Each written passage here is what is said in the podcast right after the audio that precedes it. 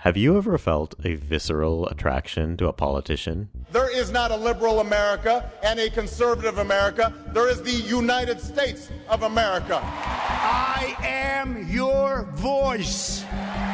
Ask yourself if they're really telling the truth. This is a secret innuendo being leaked out there about me. I was honestly concerned that he might lie about the nature of our meeting. This is Subliminally Correct, a bi weekly podcast where we examine all the ways politicians and newsmakers are using psychological tactics to influence you every single day. And now, join myself, Taylor Sherman, certified hypnosis instructor and executive coach, along with my co host, Alex Dobranik, political consultant and certified consulting hypnotist, on this episode of Subliminally Correct.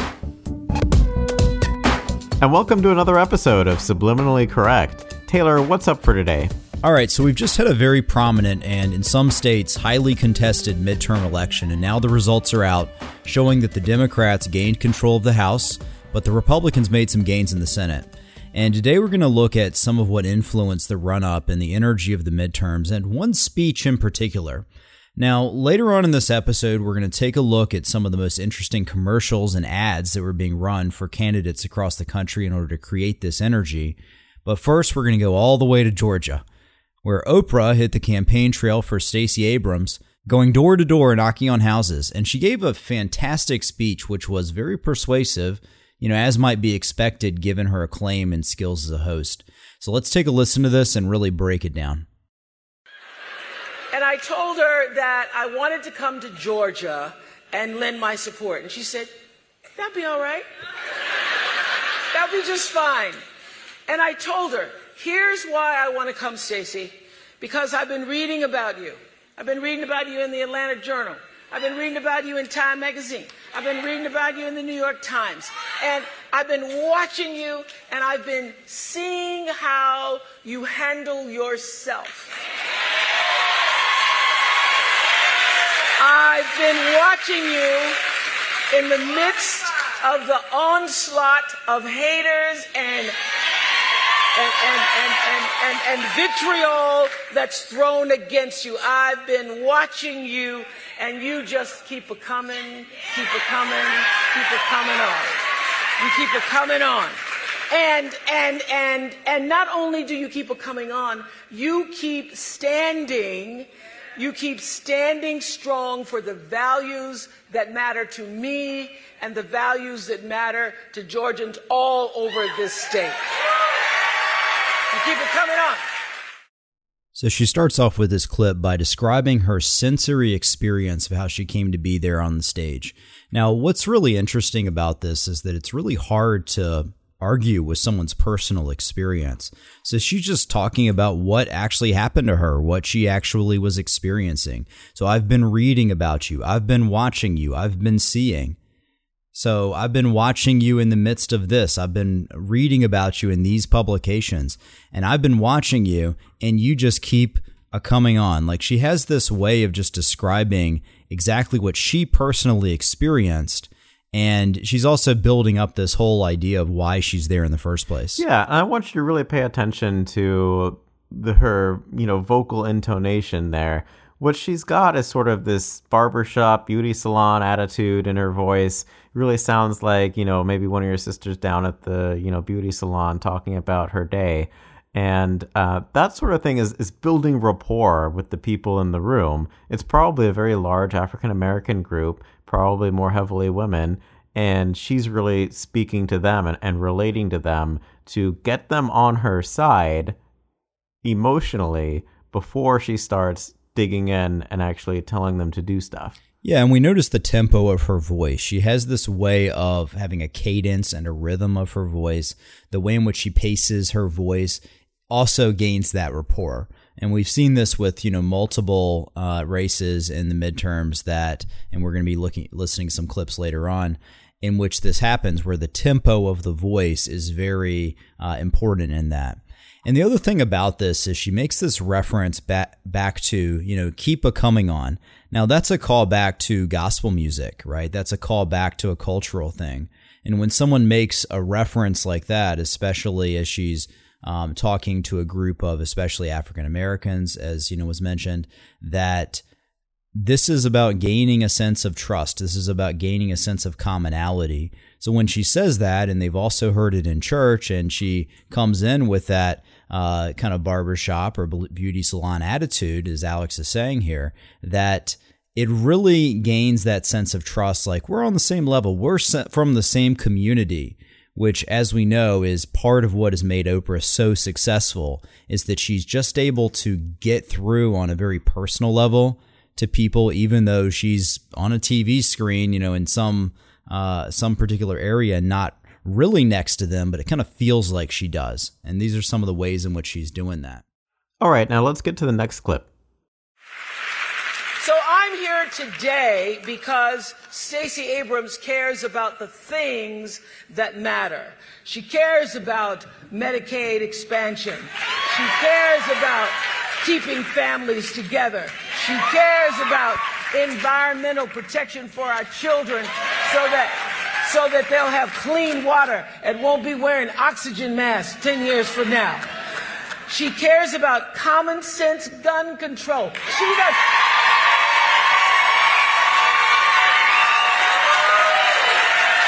doesn't want to take the guns from the people. This is Georgia. We know people want to hunt in Georgia.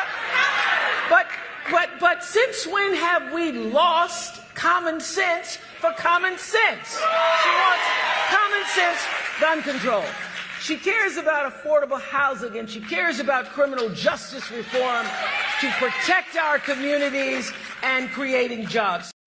So now listen to hear uh, her voice here and how she is able to whip up the crowd into sort of a frenzy really quickly by using that repetition that she cares about, she cares about, she cares about, all of those things really rapidly as people cheer, but then she doesn't let them finish cheering as she says the next thing. So then they cheer more, and then she doesn't wait for that, and then more. Um, it's really uh, quite rapid and, and quite effective. Yeah, she's like feeding the energy.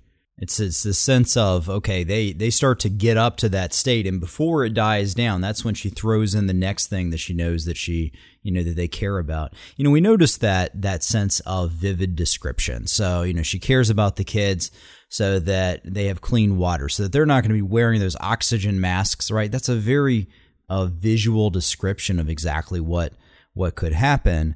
And then again, calling back to that rapport, we hear her say that you know this is Georgia we know that people want to hunt and, you know, and she says the accent, the Georgian accent. And when you use an accent like that, that's a way of bringing back a sense of rapport so long as you can do it and not come across as offensive. So sometimes if a person tries to use an accent prematurely, they will say it and it kind of comes across like they're mocking them.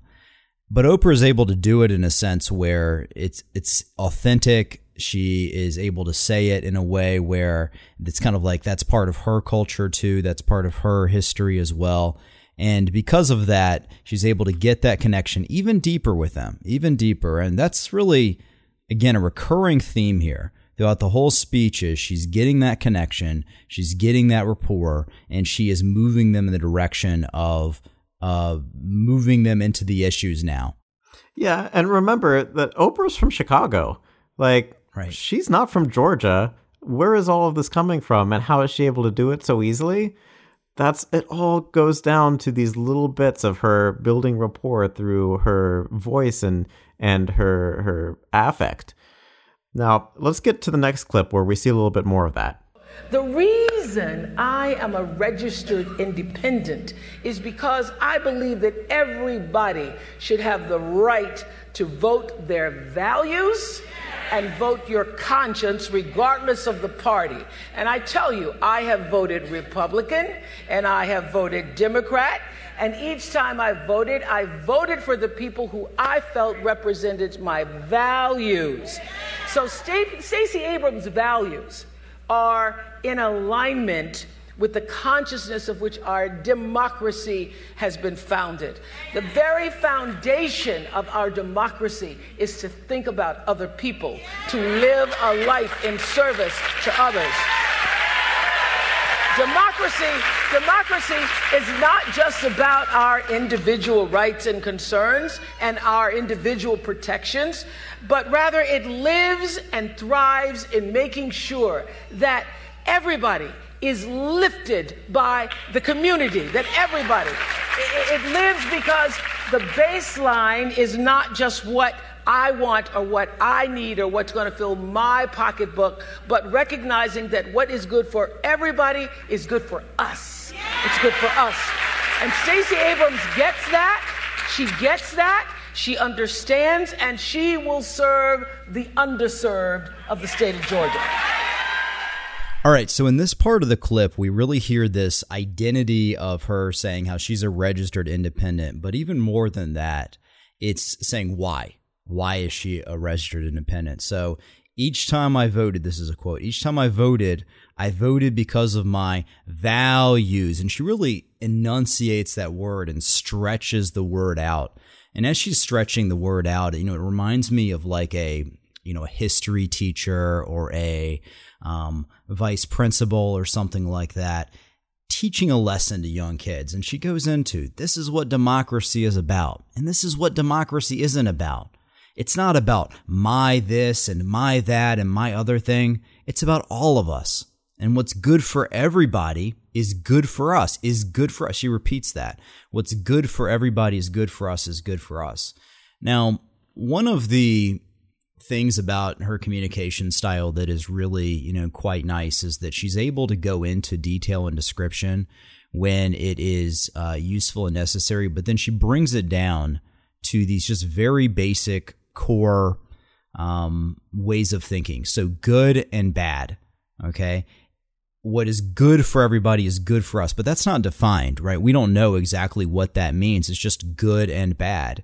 And at a very basic level, you know, without the, you know, when people are in a sense of uh, fear or they're scared or they are under pressure, their world just comes down to what's good, what's bad. What is the right choice? What is the wrong choice? And they have these kind of dichotomies that are that are set up.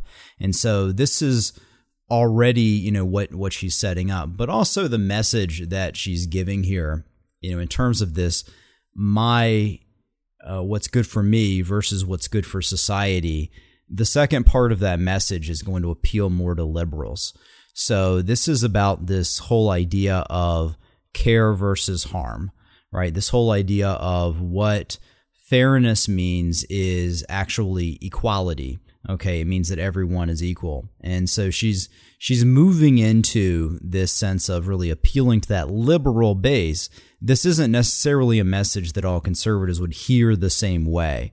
Um, she's able really to target who she's talking to in that particular way.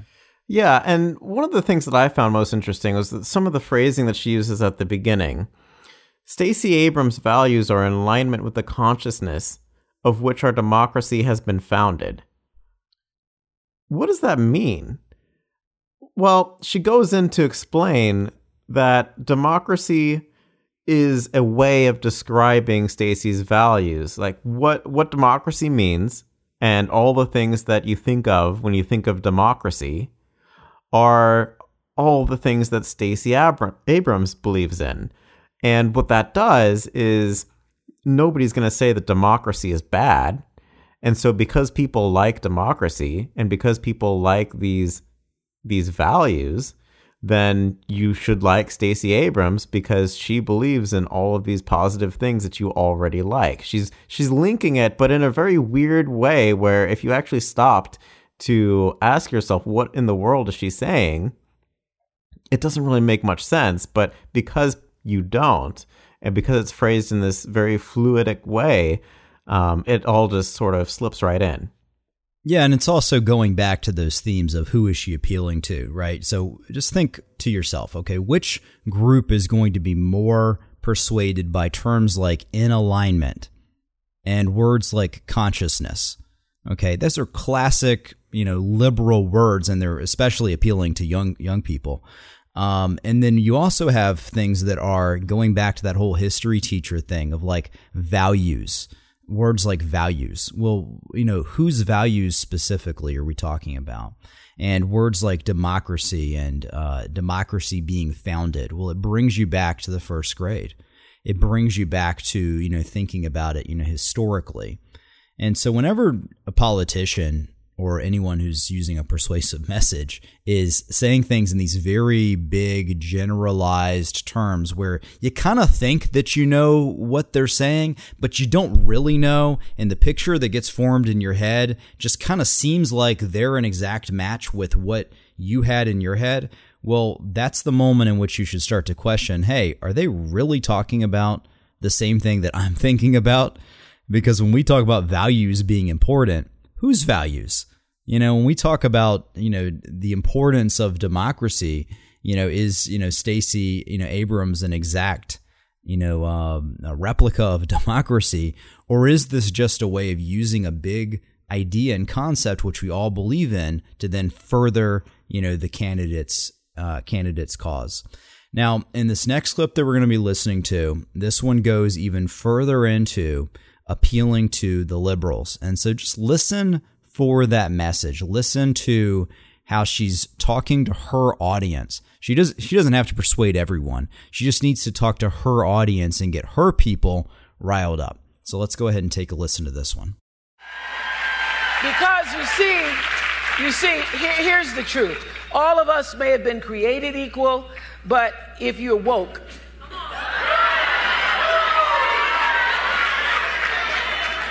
if you woke, if you woke just a little bit, you got sense enough to know that everybody is not treated equally.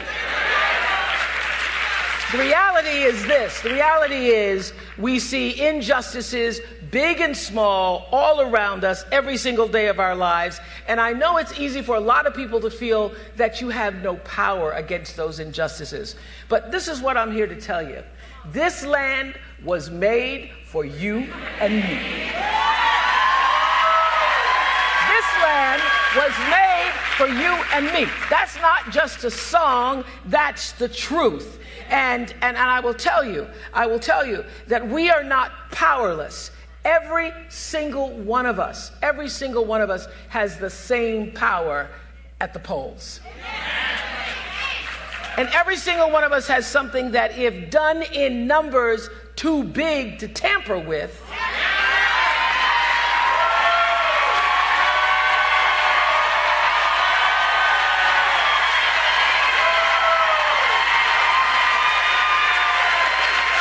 cannot be suppressed and cannot be denied. As our civil rights predecessors used to say, we shall not be moved. So every single one of us has the same power at the polls. We have the ability to go into a tiny booth, or in my neighborhood, it's not even a booth, just a little stand, and and and and every one of us, regardless of the color of our skin, it doesn't matter when you're there at the polls. We're the God we pray to. It doesn't matter who we choose to love, whether or not we graduated house, high school or went to college, or how much money you have in the bank, or whether or not you have a pre existing condition, or whether you're elderly, or whether you're not, whether you're developmentally disabled. Doesn't matter at the polls. We are all equal in power. So on November 6th, on November 6th, you all here, you already got it. You got it. So now your job is to go out and let everybody else know how to get it. That you make your voice heard on November 6th. We have this incredible opportunity to make history. We have our inalienable right to vote because the one place where we're all equal, where is it? It's at the polls. And so take a listen to some of the phrasing that she uses here. First, uh, she's talking again to a largely African American audience. She is African American and it's Georgia. So she's continuing with that cadence and continuing with that vocal intonation. But what she starts doing here is she starts code switching a little bit more. She starts using a little bit more of that language that uh, African Americans might be a little bit more tuned into. So, uh, for example, when she's talking about uh, we are not powerless. Every single one of us has the same power at the polls. what she's doing there is it's it's it's calling to an idea among a lot of um, a lot of African American families that equality is something that they should strive for, and that uh, you're just trying to you know keep up with the with the white people in the workplace or wherever you are, and especially with older African Americans, uh, it, it it brings back the, this idea that um, we've just got to um, just got to move on up to that next level. And how do you do that? Is by going to the polls because the polls are the only places place or places where you are equal. And uh, if you want equality, if you want to be equal, then you have to go to the polls. You have to go and vote. And so it, it's really interesting, my, myself being African American, to listen to this and sort of hear some of this coding go on right here because, you know, she's doing it really expertly.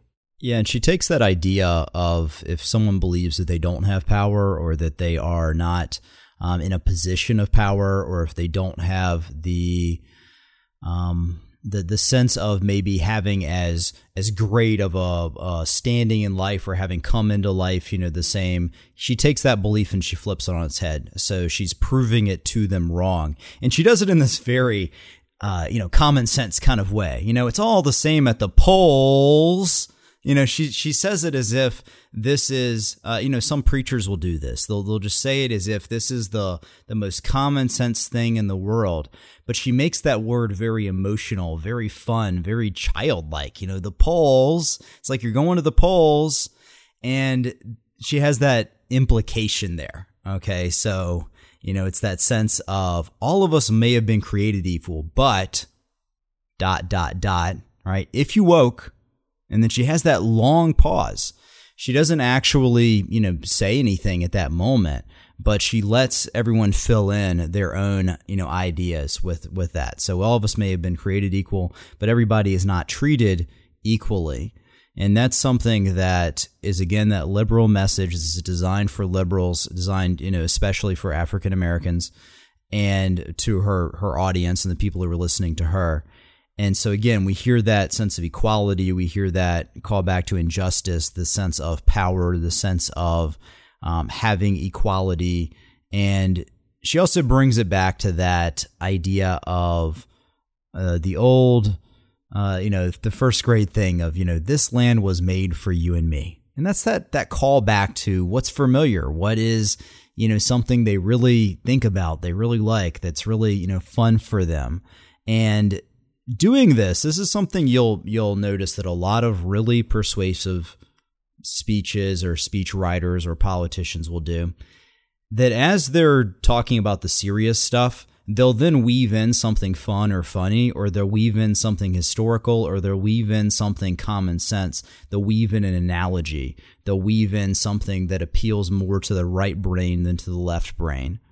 And so in doing that, it kind of engages all of a person. And that's when you start to get the enthusiasm. That's when you start to get the real uh, buildup of the energy of the crowd. All right, now in this next clip, we're going to hear Oprah really coming back to some of those very, very powerful devices, some things in which how she's using language to piece words together, uh, suffix, suffixes and prefixes and things like this, how she's going to be moving into metaphor, and a very persuasive story that she tells that as she's starting off the story, it doesn't appear like very much, but much like many thematic stories, actually moves into a uh, bigger message. So this is a little bit of a longer clip, but it's really worth listening to to hear how she actually formulates this and creates this in the mind of the listener. So let's take a listen to this one. I'm here today, and I'm here today because of the men and because of the women who were lynched, who were humiliated, who were discriminated against, who were suppressed, who were repressed and oppressed for the right for the equality at the polls. And I want you to know that their blood has seeped into my DNA, and I refuse to let their sacrifices be in vain. I refuse. And I'm here today.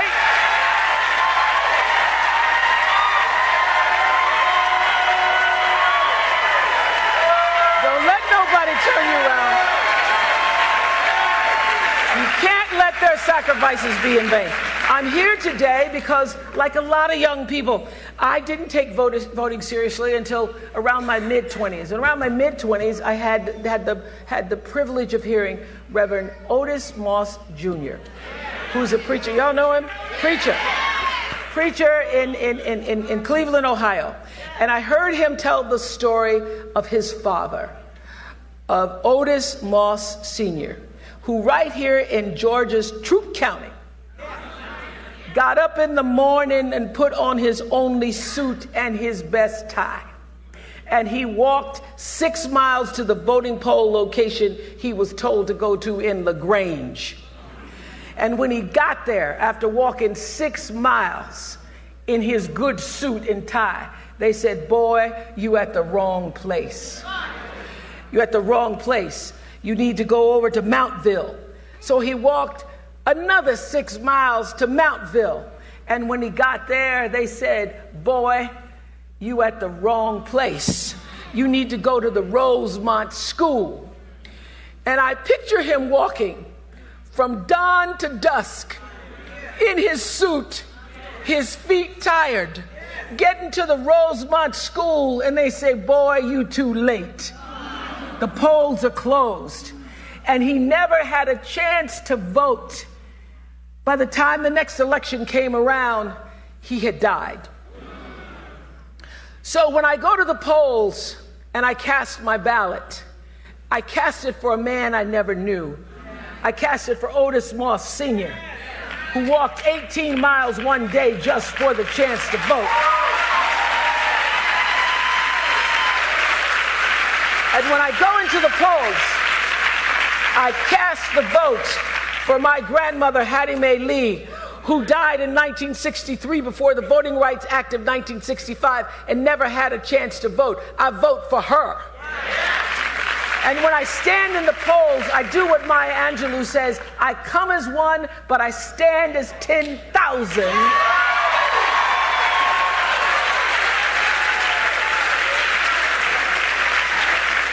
For those who paved the way that we might have the right to vote. And for anybody here who has an ancestor who didn't have the right to vote, and you are choosing not to vote wherever you are in this state, in this country, you are dishonoring your family.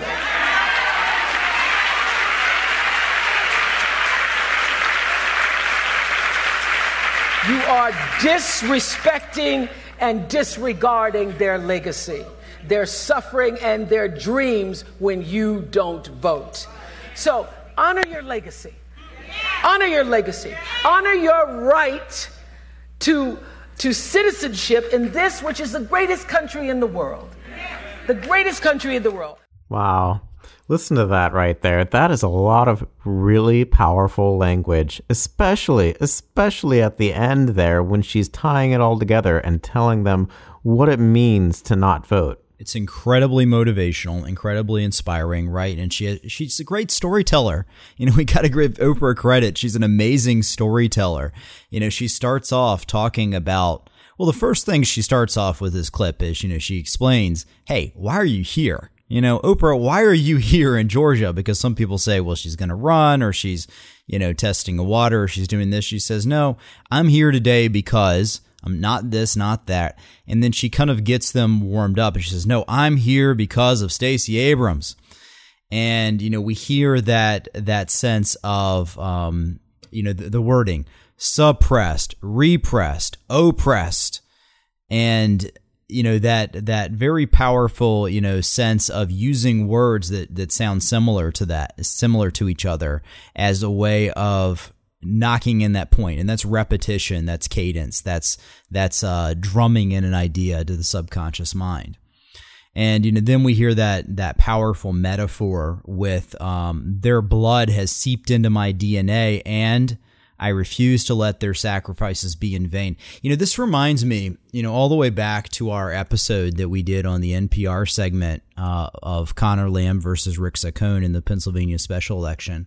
That we had the nurse there, Rosie Bigley, and you know she said, um, she was saying, you know, in there that I don't want, you know, it was about blood, you know, and she said it was it was about the blood of the election, and she she referenced that back there, and so this idea of blood, if you remember, you know, back then, for those of you who are listening, we were really talking about how much of a powerful metaphor this is, and how it really, you know, gets gets you into that place because it's very visceral and it's very real. Now, as Oprah starts to move then into this, you know, Otis Moss Sr. story, she she tells it in such a way where she really emphasizes the mundane details, right? So it's his only suit and his best tie. And he walked 6 miles and they told him, "Boy, you at the wrong place." And he walked another 6 miles and they told him, you know, the same thing and she references it again and again and again and again.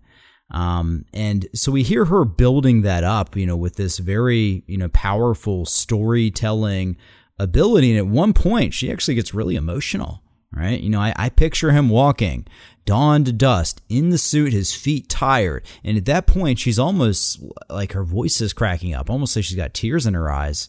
And, you know, you're too late. The polls have closed and uh, you know then she wraps it up in this really very powerful way as she's you know saying about what exactly does that mean what does it mean that the that the polls have closed what does it mean you know about this and i mean you know listening to this like alex as you listen to this doesn't that kind of make you a little bit more like whoa this like voting thing actually is important like that's really a, a, powerful story. I mean, what was your you know reaction to that? What goes through your mind when you're listening to that, of course, is you're picturing it stage by stage, exactly what Taylor said right there.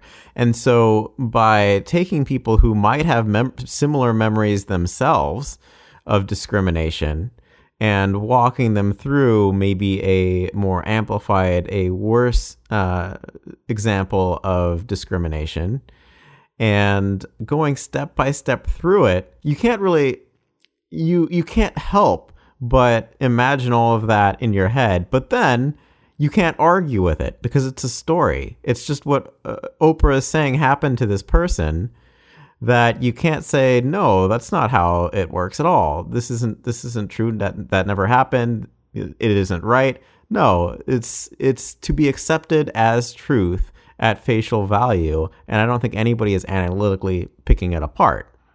And then she manages at the end right there to tie it all together and and put a nice little bow on it and really uses some of uh, what I thought was a little bit of a, a Trumpian tactic.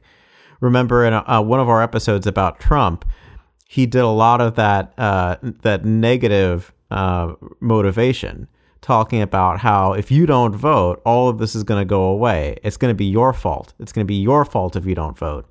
And right. what she's doing here is she's saying, no, if you don't vote, you're dishonoring everybody who had an experience just like this. You're gonna have to you're gonna have to look Mr. Otis in the eye and tell him, you know, that he died in vain. yeah. You're disrespecting your family, you're dishonoring, and she creates just this massive shame.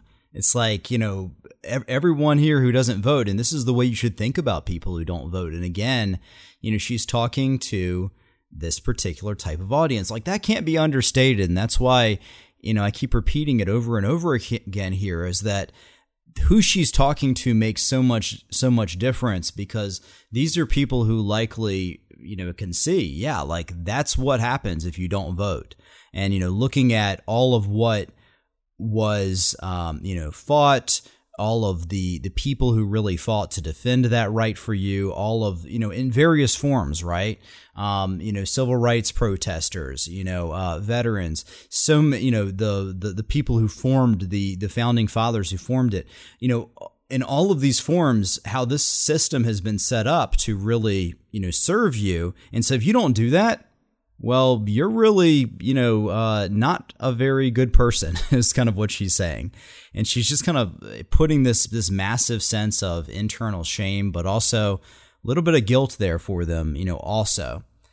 But then at the end, right after she has done this, and this is, you know, I agree, it is a very, you know, Trumpian tactic because Trump does the same thing. He makes them feel really, really bad. And then at the end, what does she do? She brings it up. She moves her tonality more upbeat. Her pitch goes up and she says, you know, so honor your right, honor your legacy. And she moves back into that very motivational framework of saying, you know, but I know that you already know that. So, you know, go and be all that you can, you know, be. Be, you know, be the truest version of yourself that, that you are. So now let's get into the next clip here. And the right to vote is like like like the crown we all get to wear. Maya used to say, "Baby, your crown has been paid for, so put it on your head and wear it." So your crown's been paid for. The right to vote is your crown. So this is a tight race here in Georgia. This is tight. And there are tight races all over this country that depend on all of us giving honor to our greatest democratic right and privilege. So let your vote make the difference. Let your vote count. Let your vote speak for you. If you're a woman, let me just talk to the women for a minute.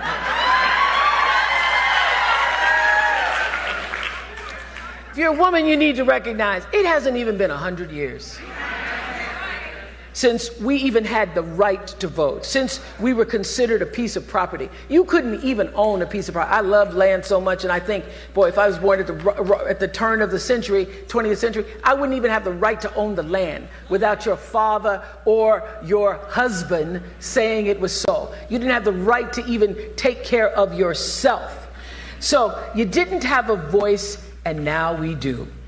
We as women people, we as women people need to stand united and vote our values. Vote your values. Vote your conscience. All this noise, all the noise, you just can't get away from it. You turn on the TV, on the web, it's so much noise and crazy talk. All the vitriol in the ads, you know what? They are designed to confuse and confound you with fear. That's what they're done. They're designed to confound you with fear. They are not designed for people with discernment. Women, people, we have discernment. And when you know the right thing and you can feel it, you can feel what is the right thing to do, you can't be influenced by propaganda and fear. So now is the time for discernment. And only when we unite as sisters, and I don't just mean sisters,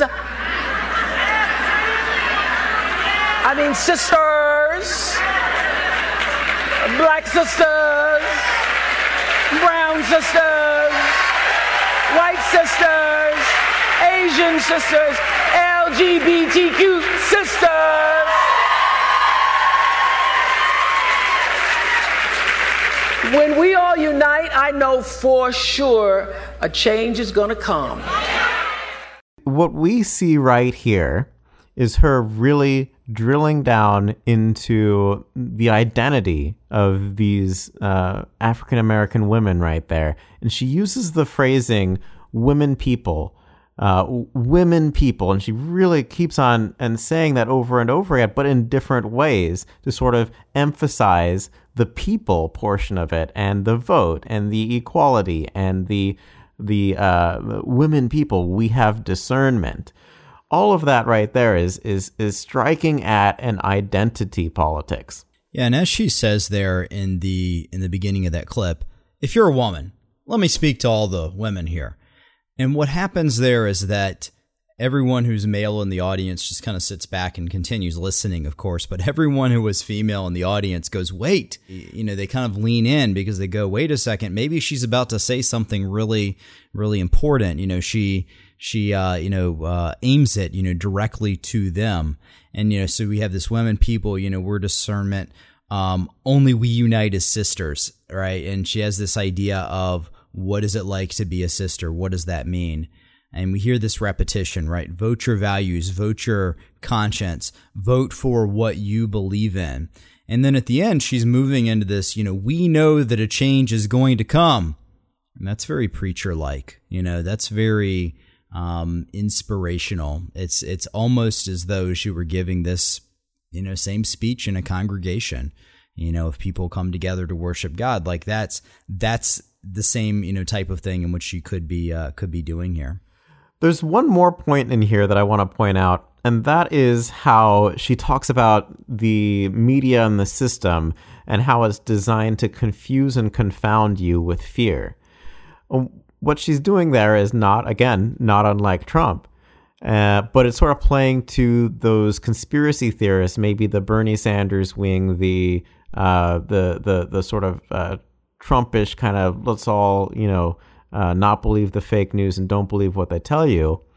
That's one way to look at it. And then on the other hand, it's also sort of playing to a uh, a, a belief within the African American community that the system is set up to not allow you to vote and to confuse you by sending you to different polling places to tell you that election day is on another day that all of these things um, are also set up to disenfranchise you and so it's sort of speaking on on two tracks right there that speak to different ends of the audience that might be listening and so uh, i think that's really important to point out now, in this next clip, she's going to go ahead and sum it all up, and she's going to link all of this energy that she has just brought up into uh, into the room here, and she's going to link it right now to Stacey Abrams. Let's hear this part.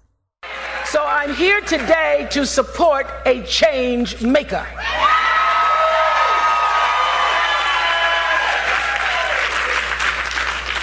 She's a woman who dared believe that she could change the state of Georgia.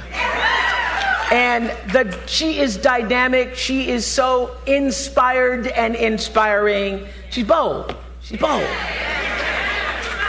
She's bold. And bodacious.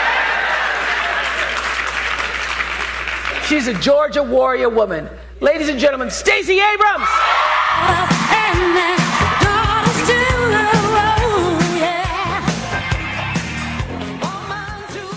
And so here, right at this last, you know, bit, uh, she's linking the whole thing to Stacey Abrams, and the music comes on, and Stacey walks on stage, and then Oprah and Stacey are sitting on a stage, you know, very similar to Oprah's talk show format, you know, with the chairs and the seating, and and, and that's very familiar.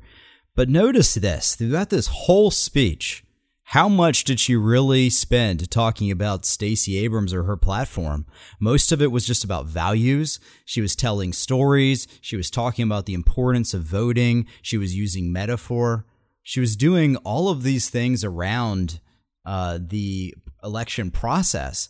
But how much did she actually talk about Stacey Abrams? Not really that much. And yet she got the crowd just whipped into this incredible, incredible frenzy. Yeah, that's really important because she's channeling that energy, that enthusiasm, and that excitement into the candidate. It really could be anybody that she's talking about because, again, she didn't talk about the platform and she didn't really go into very many specifics about Stacey herself. So this could be anybody or anything, but now it's all getting linked right to her. So uh, I think it's really important to see exactly how she wraps that up and how she ties all of that emotion and all of that energy and excitement. And so that's really useful to know about how is it that politicians are persuading people. They're doing it with emotion. They're not necessarily doing it with logic. Okay, they're not doing it based on the issues. They do it emotionally, and we, you know, we've we've said this in uh, most of the podcasts in which we've done how how all the ways in which this is happening. Um, in this next clip that we're going to be listening to, you know, Stacey Abrams in the Georgia governor race um, ran against Brian Kemp, and Brian Kemp is a known Trump supporter. In other words, really supported, you know, Donald Trump. And we're going to hear how in this ad, in this ad that Brian Kemp uh, is doing, that it's really mostly about identity politics. It's really mostly about his relationship with Trump and just just hear how much he talks about that and how much of the emotion that he puts in uh, versus the actual issues. So let's go ahead and take a listen to that one. I'm Brian Kemp. I'm so conservative. I blow up government spending. I own guns that no one's taking away. My chainsaw's ready to rip up some regulations. I got a big truck, just in case I need to round up criminal illegals and take them home myself. Yep, I just said that. I'm Brian Kemp. If you want a politically incorrect conservative, that's me. and what is he what is he trying to do here, right? Is this doesn't really, again, say anything, but it's really trying to get ev- evoking emotions um, from people so that people who agree with him are like, yeah, I like that. That's really funny. I think that's really cool. And then they side with him. Um, and he doesn't really lose a lot by alienating people who didn't really want to vote for him anyway. Yeah, because I like trucks and uh, guns and chainsaws. And so if I like all that stuff, then Brian Kemp must be my guy. And he supports the president too. So he, he must be my guy. It's like, but what do we know about his policy? What do we know about the specifics of his policy? But we know that doesn't matter. You know, when Donald Trump ran for president, he didn't give specifics on his policy on a number of different things. He just said, you know, we're going to get the best people. We're going to get the best regulations. We're going to get the best, the best, the best. But he didn't give specifics or really, you know, nail it down. And there's something uh, really powerful about that, which is that when you don't give specifics, then people can fill in their own specifics and they can't hold you to task for anything in what you're saying. And so you just kind of hold the day based on the emotion and the whole identity of the thing. You know, Brian Kemp is saying, Hey, I'm kind of this Southern guy who likes Southern guy things. And so if you like those things too, then you should, you know, vote for me. And we don't really know what is that he's actually, you know, going to do. This next clip that we've got is Bob Menendez, and this is all about Trump in New Jersey. Which, if you think about it, Bob Menendez running an anti Trump ad in New Jersey, it's got to be pretty effective. So let's listen to this one. I'm Bob Menendez, and I approve this message. Trump and Hugin, it's way more than a handshake. Bob Hugin was Trump's top New Jersey fundraiser. Hugin stood by Trump's tax breaks for the super rich while stripping our property tax deduction. Hugin stood by Trump's Supreme Court picks. Hugin stood by Trump when he tried killing Obamacare, attacked women, and made racist comments. Bob Hugin will never stand up to Trump. To stop Trump, stop Hugin. This is a great example of a of an ad here that takes national issues and makes it local, and takes local issues and makes it national. We've got everything from the local property tax which is huge, which is huge for uh, issue for local voters who care about their home, and especially like wealthier white voters who might be supporting him. To tie that into Trump and the Republican um, cutting that that tax deduction is really really big, and it uh, brings it in in a way that you're almost blaming uh, you're blaming your opponent for all of the things that Trump did. And in some place like New Jersey, that's, you know, has a lot of blue voters, uh, it's pretty effective. Yeah, it's all about hey, if you don't like Trump, then you know, vote for the other side. And you know, we notice these two types of ads. You know, one is for a candidate, for inspiration, for uh, gaining something, right? Here's what the policy is, and this is why you should like me and you should vote for me. And the other one is against another candidate, you know, the attack ads or the, you know, sense of putting another candidate kind of in their place. And because, you know, Trump is not popular in New Jersey, the, you know, ad was, you know, pretty effective. And, you know, Bob Menendez did, in fact, you know, go and win that race. Now, this next ad is an ad against Joe Manchin from Patrick Morrisey. And this is really important. I want you to listen to the themes because it's all about abortion. The details are shocking. Planned Parenthood employees caught bragging about harvesting body parts from aborted babies. Very good at getting parts on liver. We know that so I'm not going to crush that part. I'm going to basically crush below, I'm going above, and I'm going to see that get intact. Senator Joe Manchin's response I voted to fund Planned Parenthood. I will vote to fund Planned Parenthood. Manchin votes to fund Planned Parenthood, America's largest abortion business. He doesn't share our values. Vote no on Joe Manchin. And so now hear what is said in that. It's all tying abortion and Planned Parenthood to Joe Manchin. Now, what's interesting is because there's just a lot of like loaded language in there where uh, Planned Parenthood is a baby killing organization and then it has Joe Manchin talking about how he's not going to cut funding for Planned Parenthood. And so one little clip taken out of context. Right. It so easily ties Planned Parenthood's quote unquote baby killing to Joe Manchin without any explanation, without any real context for any of it, and even uses clips that we know were taken out of context and, and weren't really accurate, but none of that is said. And it's all tied together really quickly. So you don't really have a whole lot of time to think about it. If this was in, uh, you know, playing in the background while you're making dinner, you might not sit down and critically analyze any of it. Yeah, and you know, we just notice how important it is, you know, to activate that emotion within people, to notice the actual impact of it because sometimes people will hear a clip like that and go, "Well, I'm not going to be persuaded by that."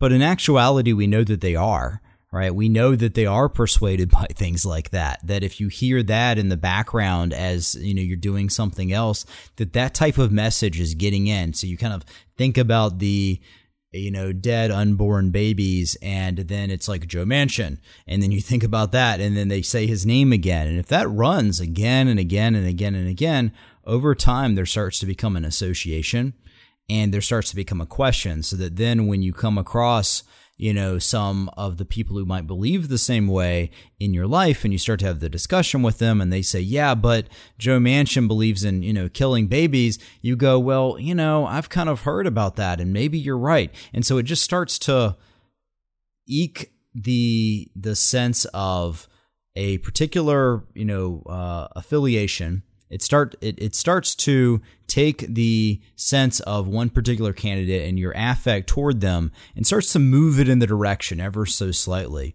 And again, we know, you know, a lot of these races are are pretty close. You know, that was a fairly close race in West Virginia. And uh, races being so close, really all you need is a few people, you know, over over the uh, the whole the whole state to be able to to think differently about it, and you're going to notice a drastically different race outcome. All right. Well, I think that's about all that we've got time for this week. Remember, you can go online to our website, subliminallycorrect.com, and leave us some comments, leave us some feedback, and uh, we can get to some of that on the air. You can head on to Twitter and tweet at us at subliminalpod. And while you're checking out our stuff online, be sure to head on over to our Patreon page. That's where you can support us for as little as three bucks a month just to buy us coffee and keep this podcast on the air. All right, well, that's it for today, and we'll see you all next time.